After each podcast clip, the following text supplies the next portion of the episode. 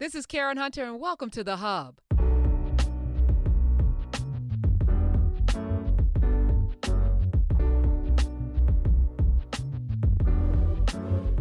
Joining us right now, and I Hmm. might argue with her because this room is full of some bad bees, but she has a new book out. It's an audio memoir on Audible, which I downloaded uh, last week, actually. Let me welcome to the show. You know her from the Wu Tang Clan. She is, she is the matri architect, first Asian woman in hip hop, baddest bitch in the room. That's the title of the book.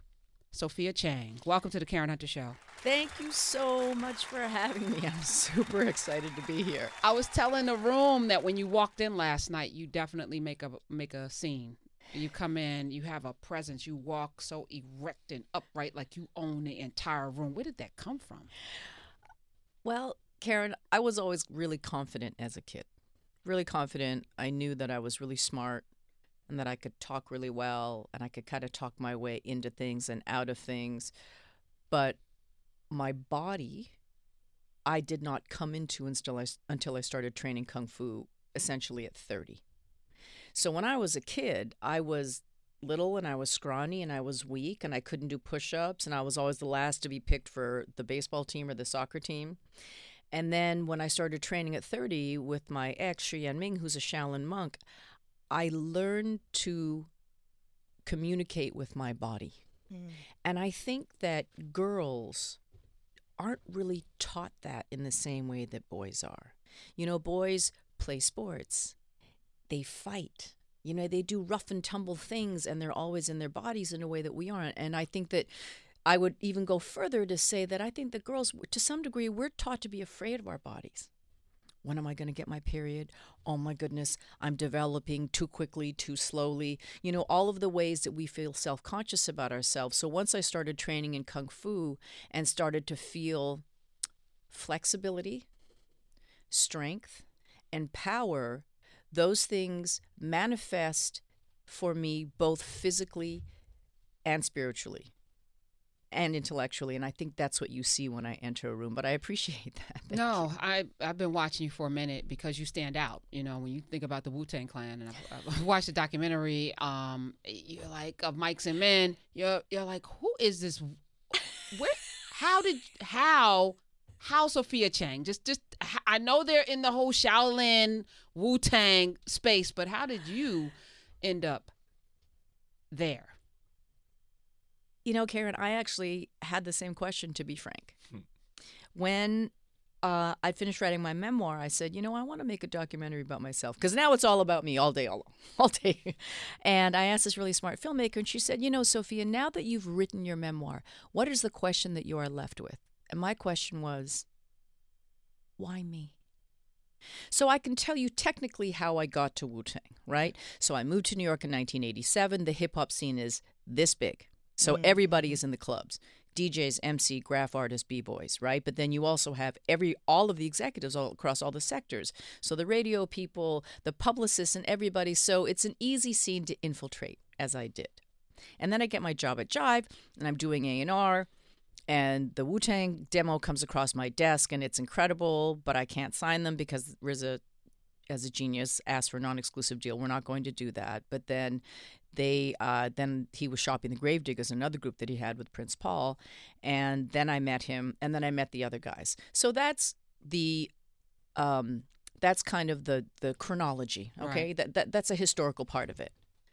But in terms of how I came to be, as I always say, raised by Wu Tang, I think that that's very different. And I did ask myself that, and I asked them that, recording them. Like I said to Ray, you know, I was just this little Korean Canadian girl, and there was no transaction going on, mm-hmm. right? I didn't sign any of you at the time, I didn't manage you, I wasn't sleeping with any of you. I wasn't giving you jobs, money, access, none of that. I'm just this, I just loved them so deeply as people and obviously had such tremendous respect and fandom for them as artists. But what they said to me, and I found the response really touching, was God has a plan, Soph. Mm. And you were meant to be with us. You're like the like Raekwon says, you're like the sister that Wu Tang never had. And RZA says that as well. So one of the beauties of writing a memoir is that you get to acknowledge the people in your life and who brought you to where you are. Because I always say, am I allowed to curse? Of yes. course. Okay. We call it the baddest bitch okay. in the room. All right, but I'm going to go a little bit Listener discretion is advised. it's Friday. Thank you. Friday, Smith. I always say that it took a motherfucking village to raise Sophia Chang. And in my memoir, I hope what people hear is me acknowledging how integral and seminal and critical those people were to my journey, and Wu Tang being a really big part of that. So I think that they were like, yeah, Soph, you, come here. Right. And they claimed me so, so demonstrably. In your opening of your book, The Baddest Bitch in the Room on Audible, you talk about wanting to be white. Oh, yeah and that floored me because you are the antithesis of anything that I imagine right. yeah. as someone who would want to be white. What was that? So, as a child, I'm a yellow girl in a white world, right? I don't see really anybody else. There weren't any black folks. There weren't any brown folks, meaning Latin, meaning Latinx, right? So there were brown folks, South Asian, in Canada, in in Vancouver. I did not grow up I did not grow up listening to black music until I heard the message. I did not grow up around black people. So what I saw, the only exposure I had other than my family to people of color was on a screen. Mm. And in the magazines and in the books, right? I was born in 1965. I'm growing up in a white world and also a very Eurocentric world. Right. So the art that we study, the literature that I studied, is all about American classics and European masters. Okay. So, and then if you think about the fact that I'm a girl and all of the images of beauty, and this has not changed that much, all of the images of beauty are white. Yeah. Thin, thin white women. Yeah. Mm-hmm. They're thin, white, and they're blonde. And I'm thin, but I'm not white and I'm not blonde. Right. And I had just this aspiration. And I've actually spoken to many people who are, I'm a first gen immigrant many people who are first gen immigrants of color who had this experience. You know, when everything around you is telling you that what is beautiful and what is powerful is whiteness, yeah, many of us internalize that. And I, and it really was this beautiful journey through hip hop. And I owe this to hip hop that I came full circle, Karen, back to me. And when I say me, I mean me and being Korean being Asian, being of color, being other, and embracing that and owning that and understanding the power of it. If I don't let, I cannot let the dominant culture define me. I define me. I want to get back to this Shaolin monk because mm. I was under the impression that monks did not have sex because they were monks. Yes, that. But this monk was your monk. so do tell, Sophia Chang, what was up with that? So the Shaolin Temple is uh, it's over 1,500 years old now. It is the Mecca of martial arts. It is the founding place of Chan Buddhism, and in the I believe it was the 14th century, uh, the Emperor Li Shimin gave Shaolin monks a special uh, dispensation, and they were allowed to eat meat because of training and they were allowed to drink alcohol. And I think oh, okay. what was unspoken was that they it. were if we could eat meat and drink. and listen, yeah, they were and sex, and they were allowed to have sex. Although that's not spoken overtly. My ex Shi Yanming is somebody who lives his life out loud. So many of them might do it kind of under the table. He's not that man. And I always, I always admired that about him. How'd he never him? hit anything. So I meet Wu Tang Clan. I start watching kung fu movies. I start watching. So there John were no movies. kung fu movies in Vancouver. Not that I was watching. No Bruce Lee. No there was. Jim, Jim Kelly. No. There was, but I'm in denial. Okay. Right. So I'm not interested in kung fu movies. It's not that I couldn't have ah, access. you to wanted it. to be white, right? And that would right. be a, yeah. so, right. So there's cultural denial going on, mm. right? And so I'm kind of disowning all of those things. So then I hear Wu Tang, and then I see how profoundly they respect and revere the culture that I've been rejecting. Mm. And it is through their chamber that I come back to it. And so I start watching kung fu movies. And me and my girlfriend Maria Ma, Taiwanese American, we were like, let's do kung fu. so we start looking at these different schools, we start looking at these different masters, and then we hear there's a Shaolin monk teaching kung fu. And that is tantamount to hearing that Pavarotti is teaching opera down the street, right? Or that Julia Childs has opened a culinary school right around the corner. And so that was the only place that we could go. And I walked in, and he didn't speak any English. She spoke Mandarin, thank God. And I went home and I called my parents that night and I said, I met the man I'm going to marry today. Mm. I knew. Did he know? No, Or he did it thought, matter? No, he thought I was a boy. He was like, "Who is this funny little boy?" yeah, But you taught him. I did. Mm-hmm. She had to show him.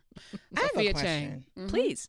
Uh, so while you're talking about your embracing whiteness and Mm-hmm. the struggle within, Mhm. I think about some of the things that I experienced growing up. But what was your family saying about that? Because I'm imagining that they're seeing you with this struggle, right? And Mhm. seeing this abandonment of your culture. Mhm. What was your family and the people close to you who who also looked like you? Were they also in, in, in, engulfed in the same struggle? Not like I was. Okay. And and you know, frankly, so my mother's born in 1932 in North Korea. My father's born in 1931, and they're immigrants. Oh wow. So this is not a conversation that we're having, right? Right. They're not fluent in this language. right.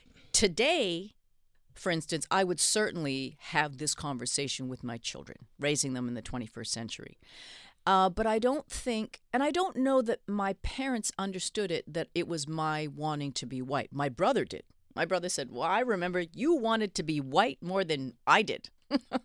And so for my mother, how, how did it manifest? So I didn't like Korean food. Have you ever had Korean food? Yeah, it's great. It's amazing. yeah, What's it? it's Bip, great. bibimbap? Bibimbap, yeah, bip- which is bibimbap, ama- okay. bibimbap and bulgogi and ka- I mean it's this incredibly rich, robust food.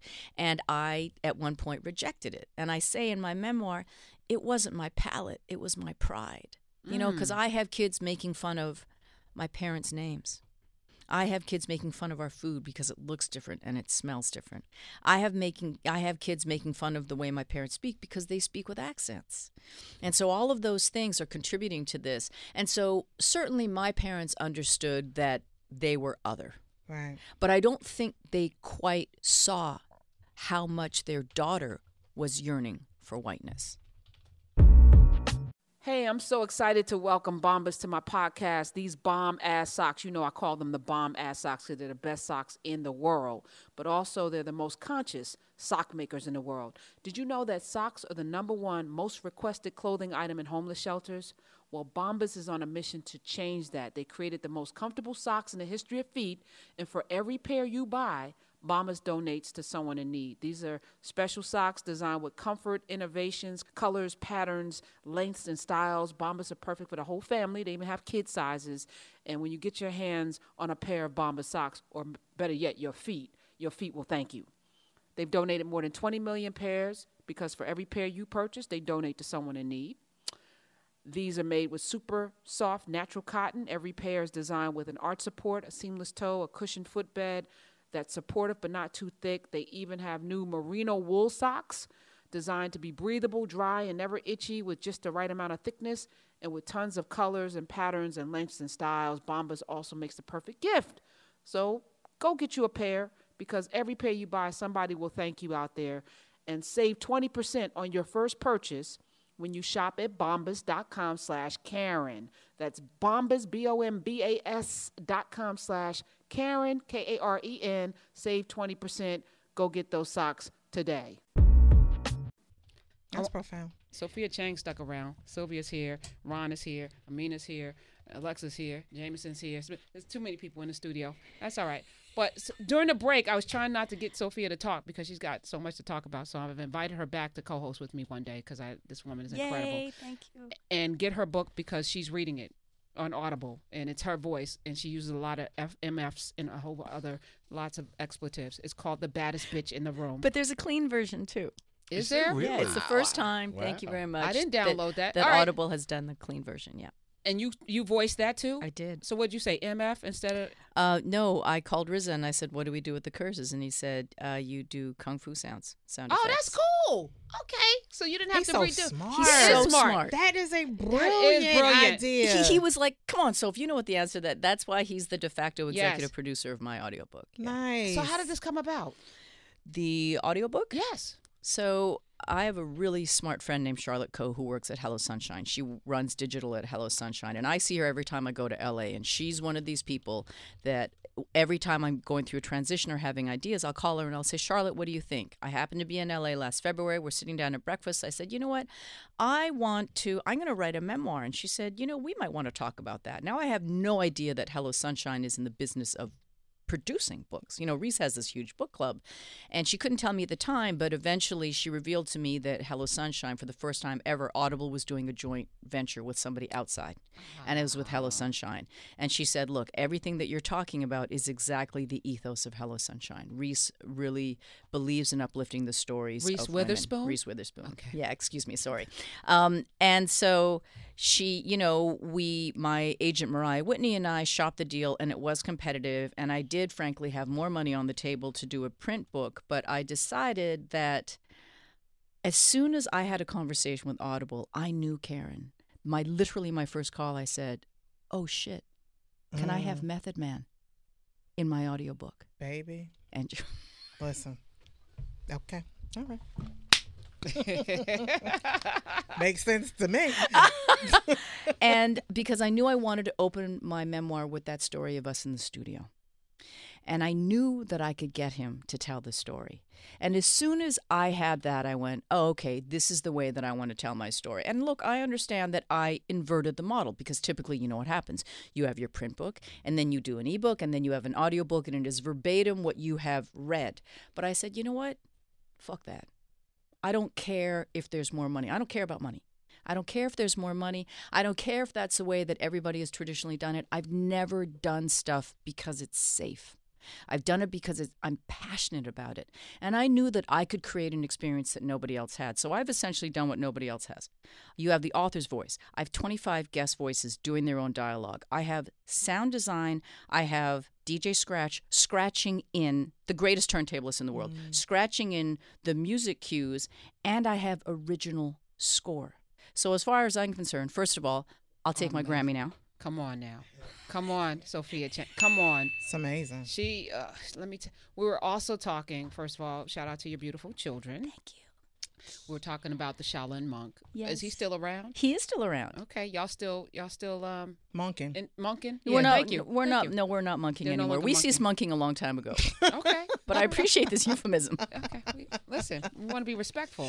But he is the most extraordinary human I've ever met. I will never take that away. What made him that for you? So my ex pretty much died for all intents and purposes died when he was a baby maybe two years old. And his parents they were very poor rural china. They're taking him out to be buried and he gets revived. He goes to the shaolin temple at five. He trains for 28 years. He comes to america on the first ever shaolin temple monks tour of america and he defects and he decides that he wants to start this new life he is for sure the most he's the greatest martial artist i've ever seen and i've seen the greatest in the world he is the strongest and most powerful person I've ever seen. But his spiritual center, you guys, I was with him for 12 years. Literally, he did not complain once. Literally, not once. About the temperature of the food or the traffic is. He does not live like that because he is enlightened. He's a Chan Buddhist monk and he is enlightened. He always the one he taught me the greatest spiritual lessons of my life. I think that the most powerful lesson he taught me was glass half full. He is so positive. So I would I would just bitch about things, you know, like, oh, this line is taking so long, and he'd just be zen about it, right? And he and he would just kill people with kindness, and I just found that extraordinary. So he is truly the he is the most pure manifestation to me of mind, body, spirit training. So what happened? You know, I think that um, I think that we grew apart. So this is my theory. I don't necessarily believe, and it's beautiful when it happens, but I don't necessarily believe that all love is forever. Me either. I don't necessarily believe that we have a soul soulmate. I think we have many.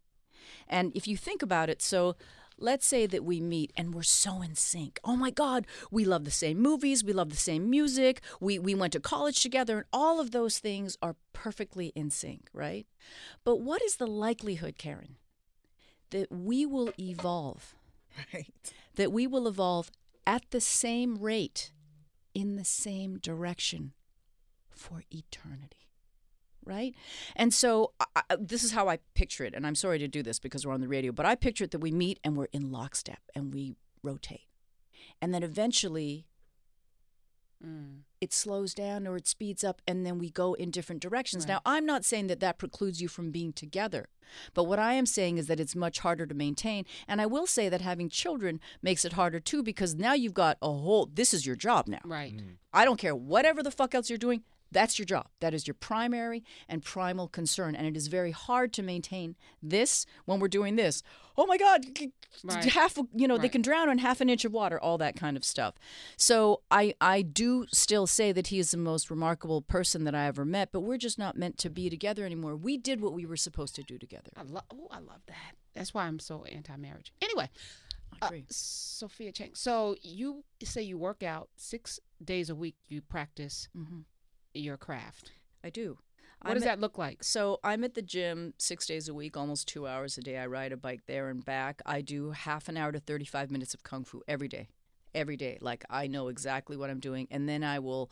Uh, go from upper body one day to lower body the next day. I do extensive stretching. Flexibility is really important. I try to talk about this all the time in terms of don't just be flexible in your body, be flexible in your mind. You know, life is porous. Life is elastic. And if you allow your body and your mind and your spirit to be too rigid, your life gets so small. Like the, the universe and the world is fucking amazing. Right? And so if you open yourself to the bounty of the universe and you allow yourself to be flexible in that way, I think it comes back to you.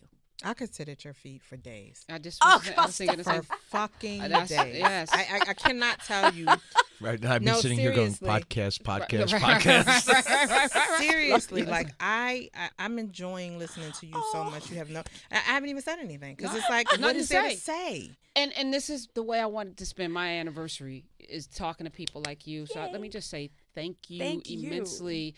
This is why you're coming back. This is why I demand that I you sit in with me and po- and definitely co-host. Yes, no, uh, and I need y'all to go get the baddest bitch in the room. It is an incredible, unique, one of a kind experience. We need this to get a Grammy. We need all of that. All right, the baddest bitch in the room. Go to Audible, Thank and you. if you're like me, you're already a member, so you get all those free credits. It's real easy. I got I got six free credits, and I use one of them on you because I pay that every Thank month. you. Sophia, thank you. It was a pleasure. Oh, thank you. It was so amazing, you guys. I would I would come back anytime. She's welcome.